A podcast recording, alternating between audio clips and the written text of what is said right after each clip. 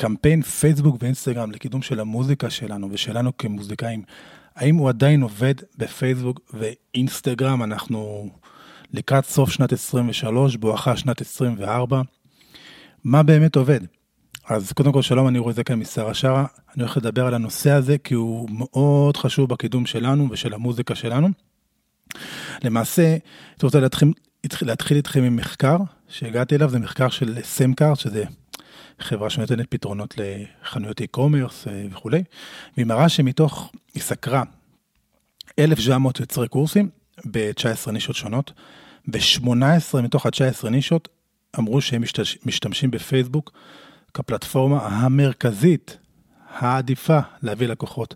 אז אני יכול לומר גם שמבחינת, אנחנו, מבחינתנו, מוזיקאים, כרגע, נכון לעכשיו, פייסבוק ואינסטגרם זה, אלה הפלטפורמות הכי חמות והכי אפקטיביות כדי לקדם אותנו כמוזיקאים ואת המוזיקה שלנו, אם זה בספוטיפיי, אם זה באפל מיוזיק, אם זה לקדם הופעות שלנו, או דברים אחרים שאנחנו רוצים. אז אני רוצה לתת uh, חמישה טיפים שגיליתי שעובדים, יש כאלה שפחות עובדים, אני רוצה לשתף אתכם במה שכרגע עובד, מתוך הניסיון שלי ומתוך חבר'ה שאני מייעץ להם, כדי שאת או אתה תחסכו את הזמן וכמובן כסף ותסכול, ותיישמו את הנקודות האלה של מה שבאמת עובד עכשיו.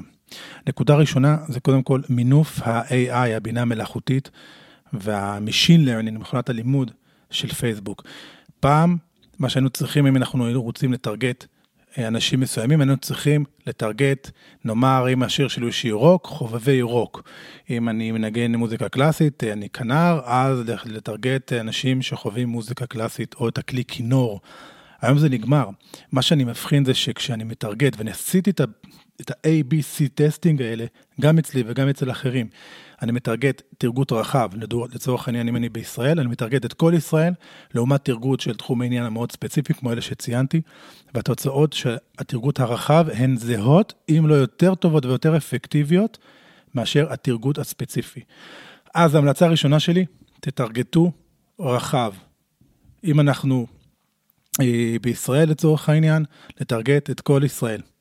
פייסבוק כבר ידע להביא לנו את האנשים הנכונים. יכול להיות שביום יומיים הראשונים, שלושה הראשונים, אנחנו נראה שהקטגוריה, כן, הבחינה של הרחבה של כל הקהל לעומת ה interest, הדברים היותר ספציפיים, לוקח לו טיפה יותר זמן ללמוד, אבל ברגע שנכנסת לפעולה, היא משם רצה ומביאה בסופו של דבר תוצאות יותר טובות, וזה מה שאנחנו רוצים. אנחנו רוצים עלות יותר נמוכה, אנחנו רוצים יותר אנשים שיגיעו לספוטיפיי שלנו ושיהיה לנו יותר streams. אז קודם כל, תשתמשו ב-AI של פייסבוק, שהשנה יותר מתמיד, ואני בפייס מפרסם משנת 2013, זה מטורף. וזה גם מקרה, זה עושה את החיים הרבה יותר פשוטים, במיוחד לאנשים, לאלה מאיתנו שאנחנו פחות טקים, אוקיי? פשוט תרגות רחב. עדיין, אבל בכל זאת הייתי כן בודק, just in case, עוד תרגותים נוספים אל מול התרגות הרחב. אה, לצורך העניין, תרגות רחב אופציה אחת, לעומת תרגות של ז'אנרים מוזיקליים, לעומת שמות של אומנים. אבל שוב, מהפעמים שאני בדקתי, במיוחד בחצי שנה האחרונה, הטרגוט הרחב מביא את התוצאות הכי טובות. אז אם אתם רואים תוצאות אחרות, תשאירו uh, תגובה ואני אשמח uh, לשמוע כמובן. זו הייתה נקודה אחת, מינוף של ה-AI של פייס. נקודה שנייה, זה להתמקד במודעות המרה, conversions. אני מכיר מוזיקאים שעושים קמפיין, למשל של traffic, אה, כלומר אנשים לוחצים על המודעה והשאר הולכים לספוטיפיי. החיסרון המאוד גדול הוא שיש כמה חסרונות, ובין היתר, קודם כל אנחנו מעלים את הסיכויים לבוטים, מה שאנחנו לא רוצים, אנחנו לא רוצים לשלם סתם על קליקים של מכונות, לא של אנשים אמיתיים. והחיסרון המאוד גדול, השני, הוא שאנחנו לא יודעים מה קורה בספוטיפיי. ברגע שאנחנו שולחים אנשים לספוטיפיי זה מעין קופסה שחורה. אנחנו לא יודעים מה קרה שם. אז אנחנו רוצים כמה שיותר שליטה, ולכן אנחנו קודם כל רוצים לבחור קמפיין המרות. היום בפייסבוק נכנסים לקטגוריה של engagement ברמת הקמפיין, בוחרים שם אה, המרות, conversions, וזו האופציה שאנחנו רוצים ללכת אליה, ולאחר מכן אנחנו רוצים לעשות שם אופטימיזציה לדף נחיתה. למה דף נחיתה? כי קמפיין שעובד כרגע הכי טוב, זה קמפיין שאנשים רואים אותנו בפייסבוק ואינסטגרם. איפה בפייסבוק ואינסטגרם אגב? התוצאות הכי טובות שאני רואה זה ב Reels ו stories. של אינסטגרם ושל פייסבוק. אז גם את זה אתם יכולים כבר לחסוך לעצמכם ולשים לעצמכם שם, לבדוק את המיקומים האלה כמיקומים הכי טובים, הכי אפקטיביים, מה שלי לפחות ולחבר'ה שאני מייעץ להם עובד הכי טוב. הם רואים את, את השיר שלנו, את הוידאו שלנו, לוחצים, מגיעים לדף נחיתה. מה יש בדף נחיתה? אם אנחנו רוצים לש... כן, לקדם את ספוטיפיי, ניקח כ... כדוגמה. התמונה של האלבום, מתחת כפתור אחד בודד שרשום עליו ספוטיפיי, הם לוחצים על הכפתור של ספוטיפיי והולכים להאזין לשיר בספוטיפיי.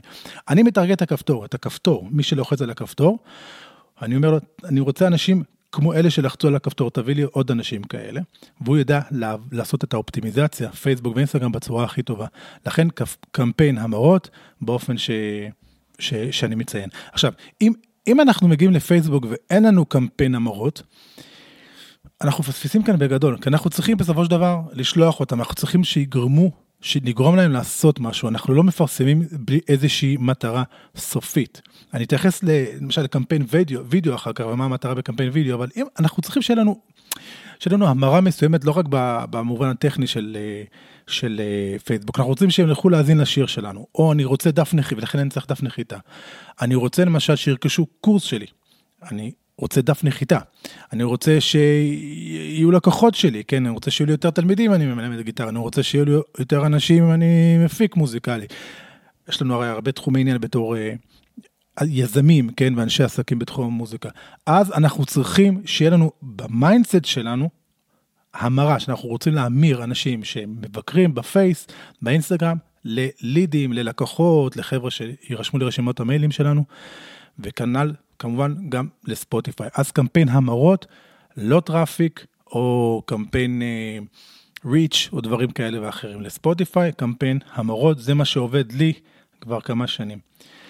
זו נקודה שנייה. נקודה שלישית, להשתמש כן בקמפיין וידאו. למי שלא יודע, קמפיין וידאו משאיר את האנשים בתוך האפליקציה של פייסבוק ושל אינסטגרם. מה זה אומר? זה אומר שמכיוון שאנחנו משאירים אותם שם, הקמפיין הזה הוא יחסית זול מאשר קמפיין המורות, שבו אנחנו משלמים יותר. למה? כי אנחנו בעצם מוציאים את האנשים מהפלטפורמה שלהם, אז הם מייקרים לנו את העלויות. מתי כן להשתמש בקמפיין וידאו, וזה משהו שיכול להתחבר גם לקמפיין ההמורות שלכם, של הריליס. לדוגמה, עכשיו, כן, יש כמה חבר'ה שאנחנו משתמשים, אה, שאנחנו משתמשים בקמפיין וידאו כדי לבדוק כמה השירים שלנו באמת אפקטיביים. למשל, יש לנו שיר, אלבום, סליחה, יש לנו אלבום שלם.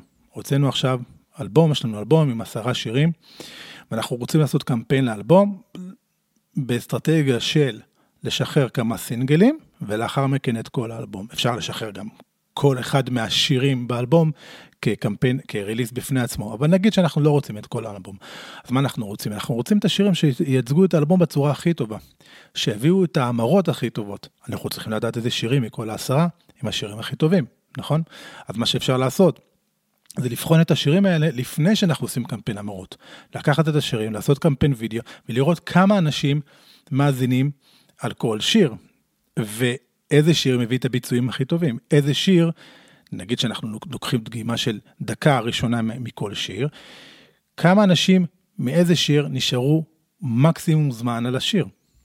אפשר לראות כמה נשארו 15 שניות, כמה נשארו 25, 25 אחוז, 50 אחוז, 75 אחוז, 95 אחוז, וככה אנחנו יכולים לנבא בצורה הגיונית, אנליטית, מגובה בדאטה, איזה שירים מהשירים החזקים ששווה לנו להישען עליהם כשאנחנו הולכים לק... אה, לקדם את האלבום שלנו. לאחר שיש, שיש לנו את הממצאים האלה, אנחנו יכולים לעשות קמפיין המרות, ואז מה יקרה? הקמפיין, הביצועים שלו יהיו יותר טובים, זה אומר שאנחנו נשלם פחות קליקים עבור כל קליק, זה אומר שעבור אותו סכום נתון אנחנו נקבל יותר תנועה לספוטיפיי שלנו, זה אומר שלספוטיפיי יהיה יותר דאטה, זה אומר שיהיה לנו יותר חשיפה, הוא יודע, יודע להביא לנו יותר אנשים, כי יהיה לנו, יהיה לו גם דאטה מאוד אפקטיבית, מאוד מזוככת, וגם כמות יותר גדולה. אלה ההשלכות. אוקיי, אז זה אה, נקודה שלישית, להשתמש בקמפיין וידאו לצורך איסוף דאטה. נקודה רביעית, זה להשקיע בקריאייטיב. בקריאייטיב זה תכלס מה שהיוזרים רואים.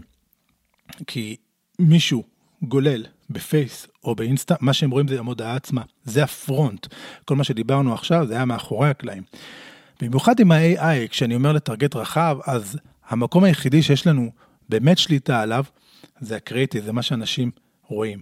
אז אנחנו צריכים שיהיה לנו שם וידאו, שיהיה וידאו מעניין, שיגרום לאנשים לעצור את, ה...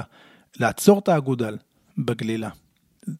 שם גם אני עושה ABC לפעמים, A, B, C, D, E testing. זה אומר שאם יש לי שיר, אז אני ארצה לבחון קודם כל לפחות שלוש נקודות שונות בשיר. התחלת השיר, אמצע השיר, סוף השיר.